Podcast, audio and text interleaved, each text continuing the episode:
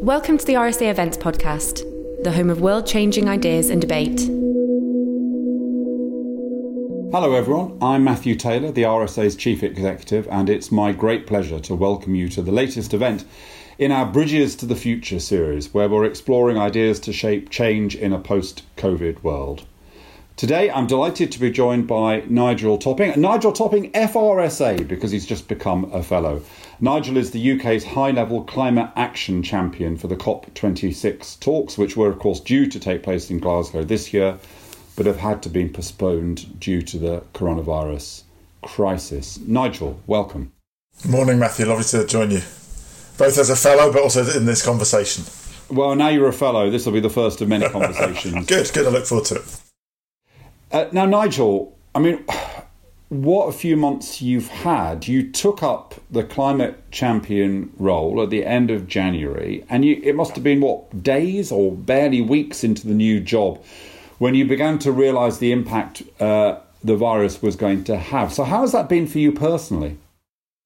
Well, um, I mean, it's, it's, you know, it's always it's always a little bit discombobulating to go into a, a, a new role right? So there's always a, a, an adjustment. So it's just meant there's been a lot more to adjust to than I had expected. Um, I guess, I mean, you know, it's it's a, the the role's a really interesting one because it was the role was created in Paris by the parties to the the UN Climate Convention. So in recognition of the fact that governments alone can't solve climate change, and so the role is to work with everyone who's not the government, so with businesses, cities, investors, civil society. So I guess the main thing that's changed is that I've not been able to go. For example, I was planning on, on a couple of trips to Africa. Um, you know, Africa will uh, an African country yet to be decided will be the president for the COP following the UK COP in Glasgow. So really keen to start building some relationships there. Um, obviously, it's meant that a lot of leaders have really limited bandwidth at the moment because they're dealing with immediate health and economic crises. Um, but it's also given me more time to build a team and get organised. So it's a, it's been a mixed blessing. I mean, taking on this role, I guess that one of the things you look at is the history of COPs and why some of them were very successful. People talk about Paris, for example, and others w- were less so. So, uh, have you kind of developed a theory of change about about what it is that is necessary to make these events uh, work? And, and has that view been in any way influenced by the fact that, on the one hand, you've got a slightly longer lead in time now to COP26, but also it's in a very kind of different environment? Yeah, I mean, you know, I, I, the first, I mean, I'm, my background's in the private sector, and I started working, if you like, in this nexus between policy, investors, and businesses on climate change in 2007. So the first, my first experience of a COP was Copenhagen in 2009, which is generally considered to be um, one of the more disappointing, or one of the ones where expectations were were um, least met by outcomes.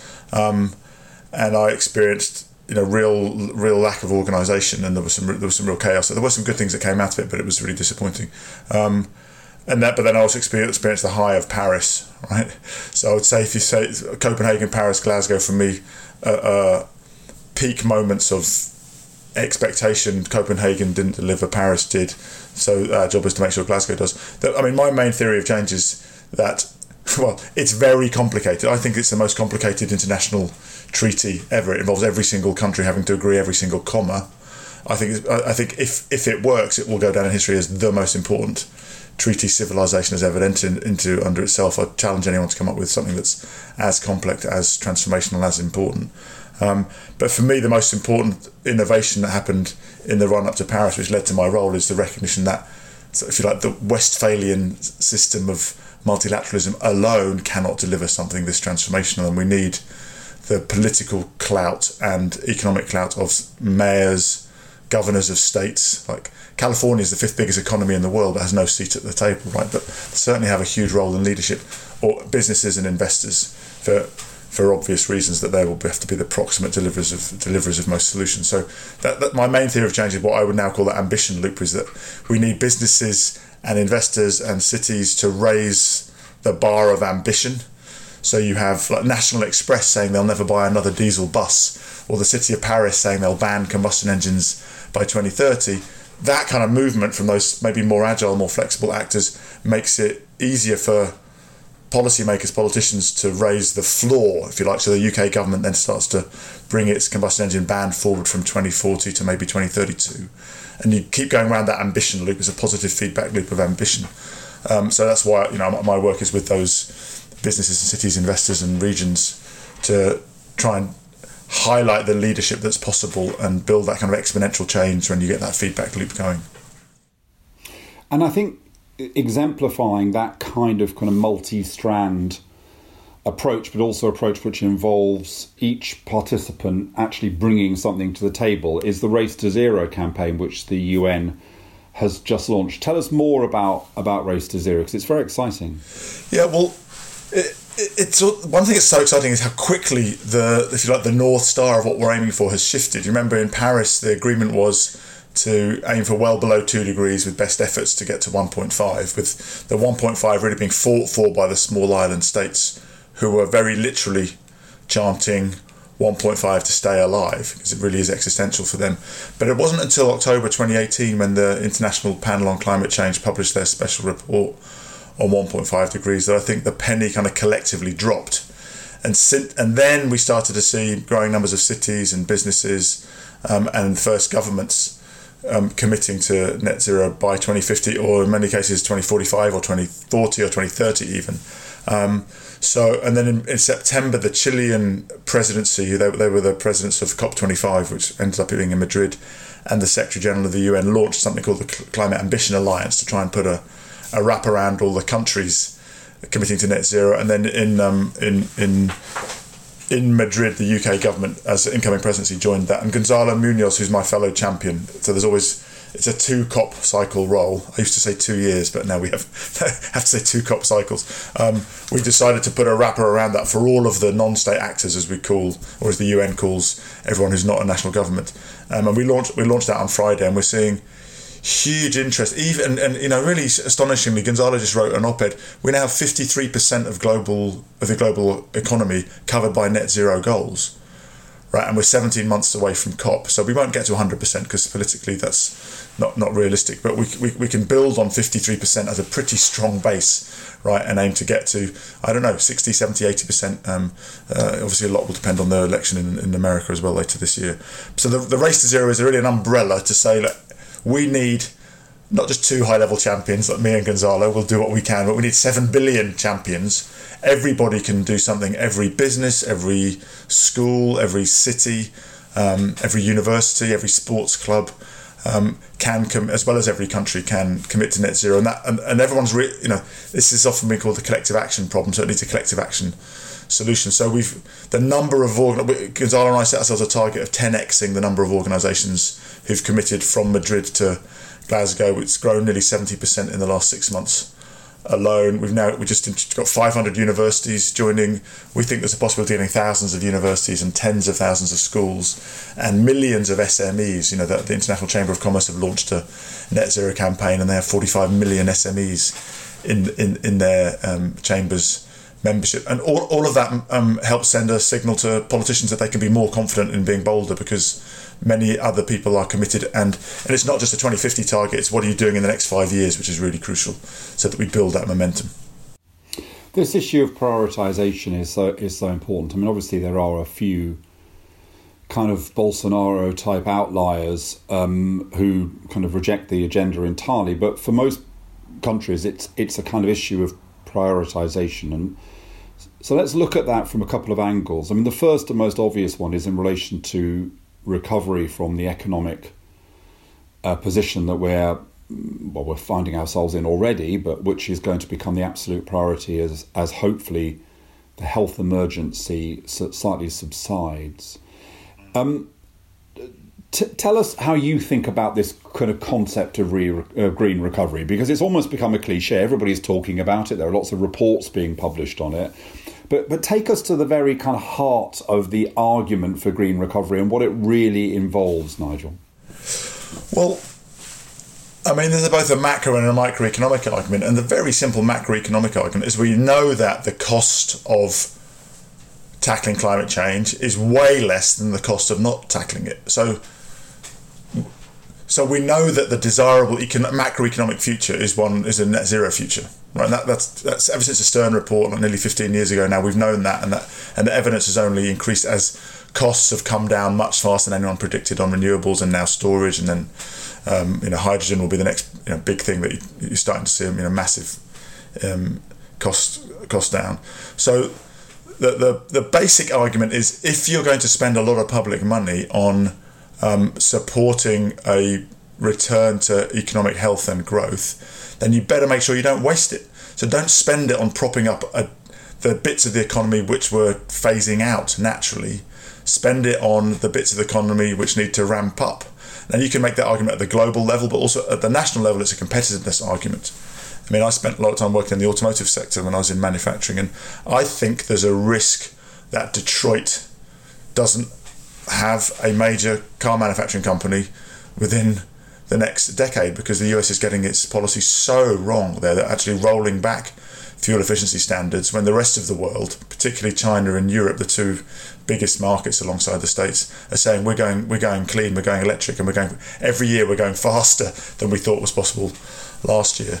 Um, so I think the, the the other thing I'd say is that there's a big human dimension to these transitions, right? I mean, everyone, people think about coal, and in somewhere like whether it's Germany or China with, with big coal mining and coal burning industries, um, you've got to remember that they're often very tied to communities, particular communities, because the geographical nature of coal mining. Um, and and if we don't plan for those transitions, then they will be more likely to be socially disruptive. So. Um, setting clear phase out dates for coal for combustion engines also allows us to have much more managed transitions where we can look at you know retraining, um, investing in alternative industries in, in economies that, or regions that are reliant on those those um, those industries that, are, that, that, that have to die actually that have to die for our health and for the health of our economy. So um, let's let's manage that process. And you can't manage that on a four year or five year electoral cycle. You have to manage that over a ten or twenty year cycle. But yet there will be an urgency, and I think that urgency will be a lot of that urgency will be about jobs. Yeah, and and and one of the arguments for green recovery, we at the RSA are hosting a, a conversation of core cities exploring the case for a kind of locally led green recovery is around jobs and the the idea that certain priorities uh, retrofitting of houses, planting of trees, greening of public spaces, rolling out um, uh, electric charging infrastructure, that these can be reasonably kind of job intensive uh, activities, activities that people can be trained to do relatively uh, quickly. So, do you buy this argument that the green recovery is not only macroeconomically the best thing to do, but also in the immediate uh, circumstances of quite high levels of joblessness and needing to retrain people, that green projects offer a kind of win win? Yeah, I mean, I think there are sort of overlapping phases, aren't there? There's the, the health crisis phase, which hopefully we're starting to come out of in the UK, although not everywhere in the world. Right, some are still on the up on the curve. Then, then there's the, if you like, the immediate economic rescue, which uh, you know may won't always be. I don't, think can always be green. I think I think. Um, you know, getting people back working in hotels and pubs and restaurants doesn't seem to me like something which immediately has a green string attached to it, right? Like, how, like there is a question of how do we get those economies, those sectors, just moving again? Because, um, but and, and, and then and then yes, I totally agree that there are sectors where um, a, a, there's a very clear overlap between accelerating the, the, the cleaning of the economy and creating jobs. Re- building retrofits is one of the best examples, isn't it? I mean, there's such a huge opportunity to improve the capital stock of the country's buildings, and this is not just the UK. This is in, in many many countries. Um, create jobs, um, actually reduce the running cost of those buildings, improve the thermal, you know, have granny and granddad in better heated and warmer houses in the winters. There's also a health and social benefit of that. Um, so yeah, I think I think that, and, and but I think we also need to think about what are the right, what are the fiscal instruments that are available to treasuries around the world, um, and because some some of them will require a lot of spending. And in a time of massively increased public debt because of the costs of managing the transition, I think we're going to have to really look as hard as we can for those measures which cost less to the to us as taxpayers. Um, so that, that's why I'm kind of thinking of some of the long term signals, like setting a very clear phase out date for combustion engines, um, de-risks a lot of investment from the private sector. So. Um, you know, I keep, I'll, I'll keep going back to combustion engines because I'm a bit obsessed by it. But you know, both Ben and Van Beurden and now Bernard Looney from BP have, have, have publicly said they would welcome they would welcome the end of that chunk of their market being sooner rather than later. Isn't that an extraordinary thing for a CEO to say? End my market sooner, and the the reason is they want cer- certainties. A, I mean, a they've got a reputa- reputational issue they've got to deal with, so being on the front foot is the right thing for them to do now, and they're realizing they have to do that. But b it makes sense for them as investors of, of, of shareholder capital is if the governments are if every government in the world said last combustion engine will be sold in 2030 last one will be driven in 2040 that would remove an awful lot of risk from the investment portfolio of, um, of oil CEOs, and that, that de-risking of investment in the transition is really valuable for, for every, you know for CEOs and for society, right? Because it allows us to have a much more uh, sort of ma- more managed transition rather than a transition red in tooth and claw, which is which, which would be ugly. Right? Well, I, I, I'm. I'm delighted to get that little glimpse of, of maybe one of your aspirations for for COP26 in terms of uh, in terms of the internal combustion engine. And actually, I, it, it's a thought I'd had before, which is that you know, as you say, there's lots of complexity to how we move to a green economy, how we tackle the climate emergency, and sometimes simplifying it in terms of very clear goals that everybody can understand uh, even if that's only part of the picture, it helps with mobilisation for people to go, okay, well, I can un- I can understand that thing, and, and, and your point about combustion engines really fits that. It seems to me it's a powerful, real, and symbolic uh, goal.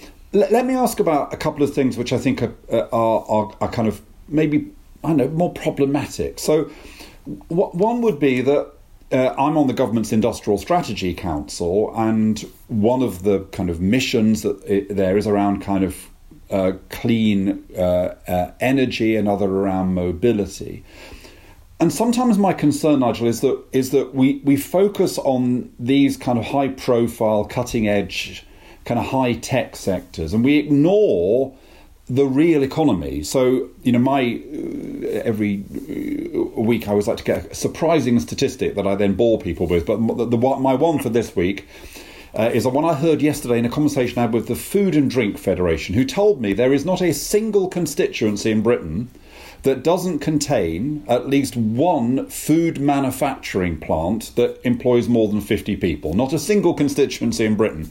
And food is our largest manufacturing sector. But yet, we hear about you know electric cars and we hear about uh, you know other kind of cutting edge technological innovations. We don't hear a great deal about how you would green our food industry. So it's part of what we need to do to to think a bit more about these more core parts of our uh, of our economy. Well, I, I, mean, I think we need to think about every part of the economy because we can't get to zero overall without getting to zero everywhere. Right? It's kind of obvious. Um, I think it's definitely the case that collectively we've focused much more on energy over the last two three decades and and now and now transport is catching up i mean i'm a big fan of the our future in the land report and I've, look i've got it on my desk just to prove, prove it which obviously um, so um, i think there has been in the last couple of years a lot more emphasis on food land nature i mean nature and nature-based solutions really sort of popped in the collective imagination at the Secretary General Summit last year. The Food and Land Use Coalition, um, the Eat Lancet report. There was a lot of big reports on food and land last year. So, um, I mean, you know, that, that is one of the um, the, the, UK government's um, priorities for the COP. They've, you know, I, I mean, you know, I, I have a, I have a sort of um, close relationship with the government's team, but my man, my mandate is to work globally across across the non-state actor community. But obviously, I'm very aware of what the government's priorities are and make, make sure we don't contradict or get misaligned. So they've, they've identified five priorities. So one, one is energy transition, so particularly coal phase out, accelerating that. Second is combustion engine. Third is nature based solutions. So um, I think as, as a global issue, the, the, the real focus there is particularly on the, the way that commodities currently drive deforestation, because that's one of the biggest problems we have in terms of the link between food and em- emissions globally.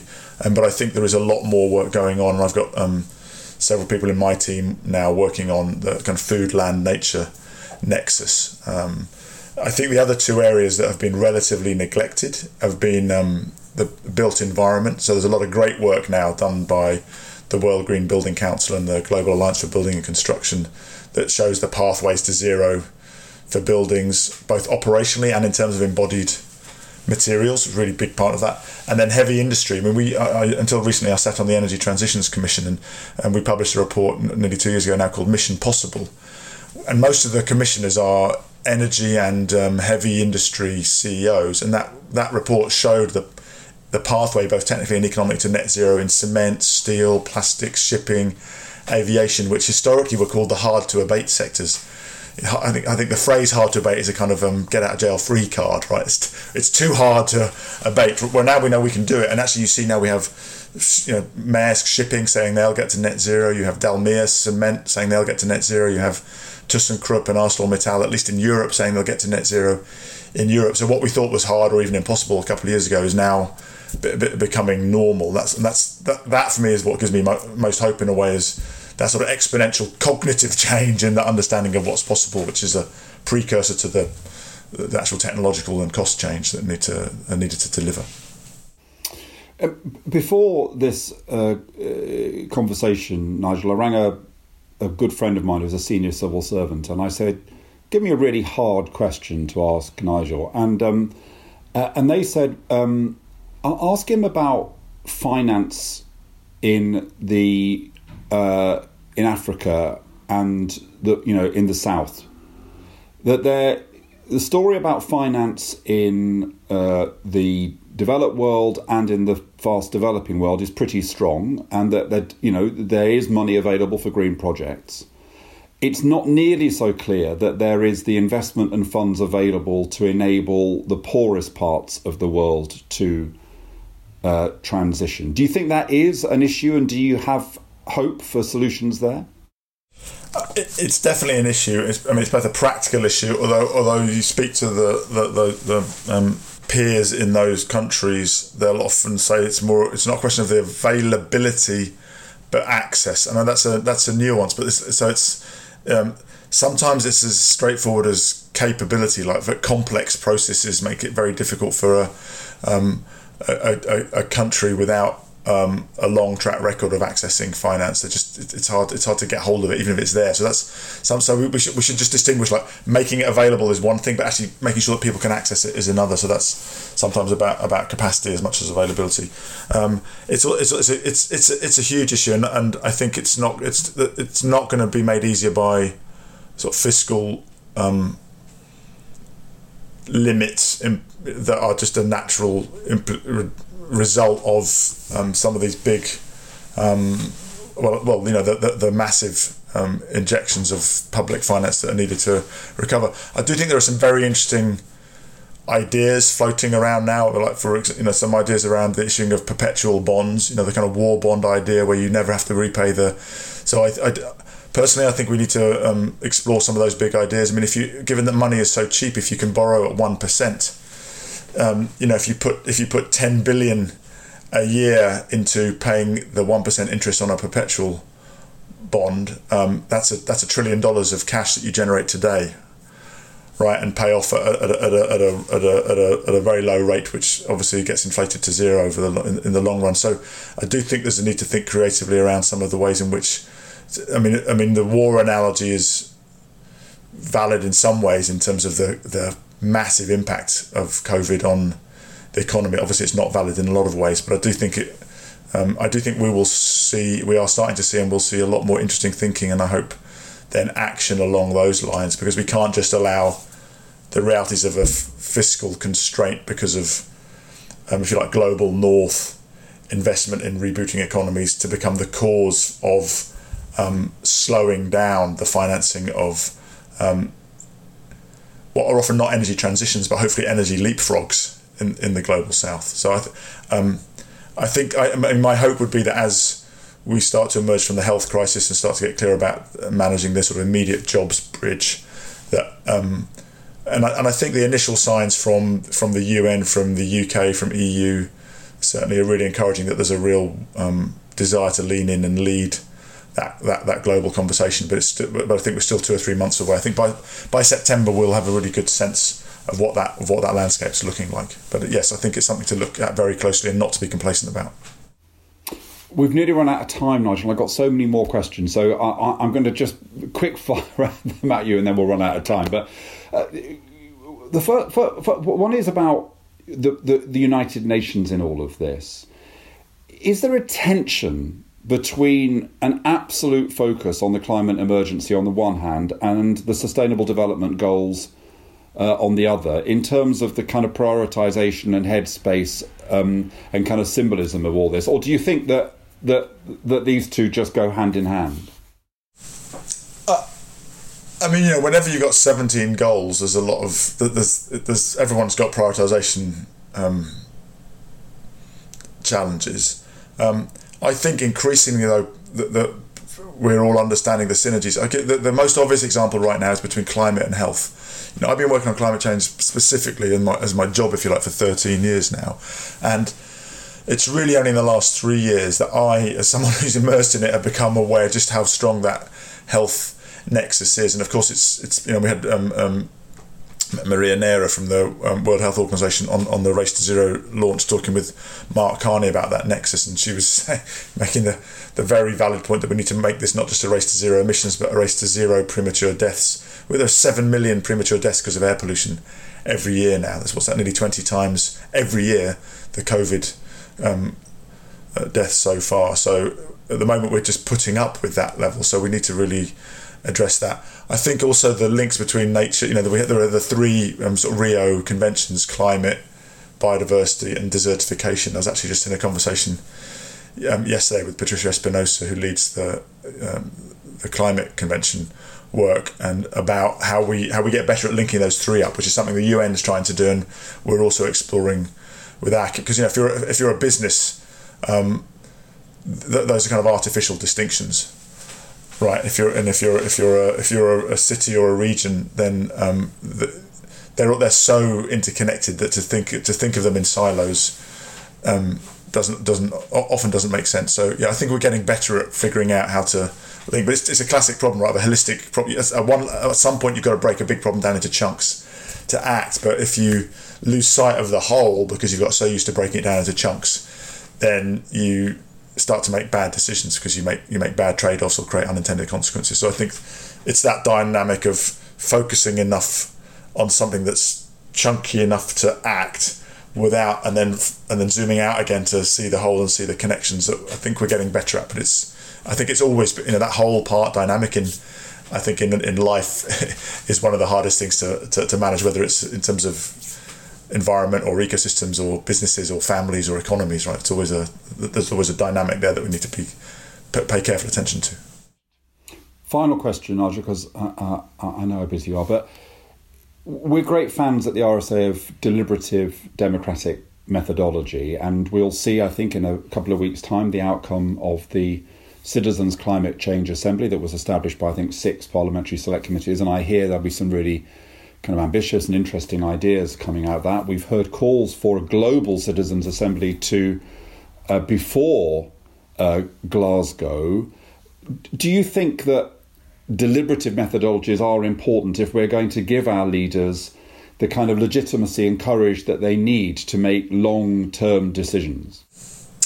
I have to say, I'm a big fan of um, processes like that. Really, really for two. I think it works both ways, right? I think in terms of um, being able to give a voice, it's a, it's a it's a different way of giving a voice to people, but it's also a different way of taking response. But you know, if you actually sit in a deliberative process and have to think through and hear all the different points and understand the complexity, I personally think that's really healthy for a thriving democracy um, is is you know I think democracy is much more than you know electing every few years. I think that's a really so one of the one of the things which we're looking at right now, Gonzalo and I, um, uh, three years ago, the Fijian presidency and champion instituted a process they call the Talanoa Dialogues, um, which was a series, which is a Talanoa is a Fijian indigenous practice of sitting in circles and telling stories and listening.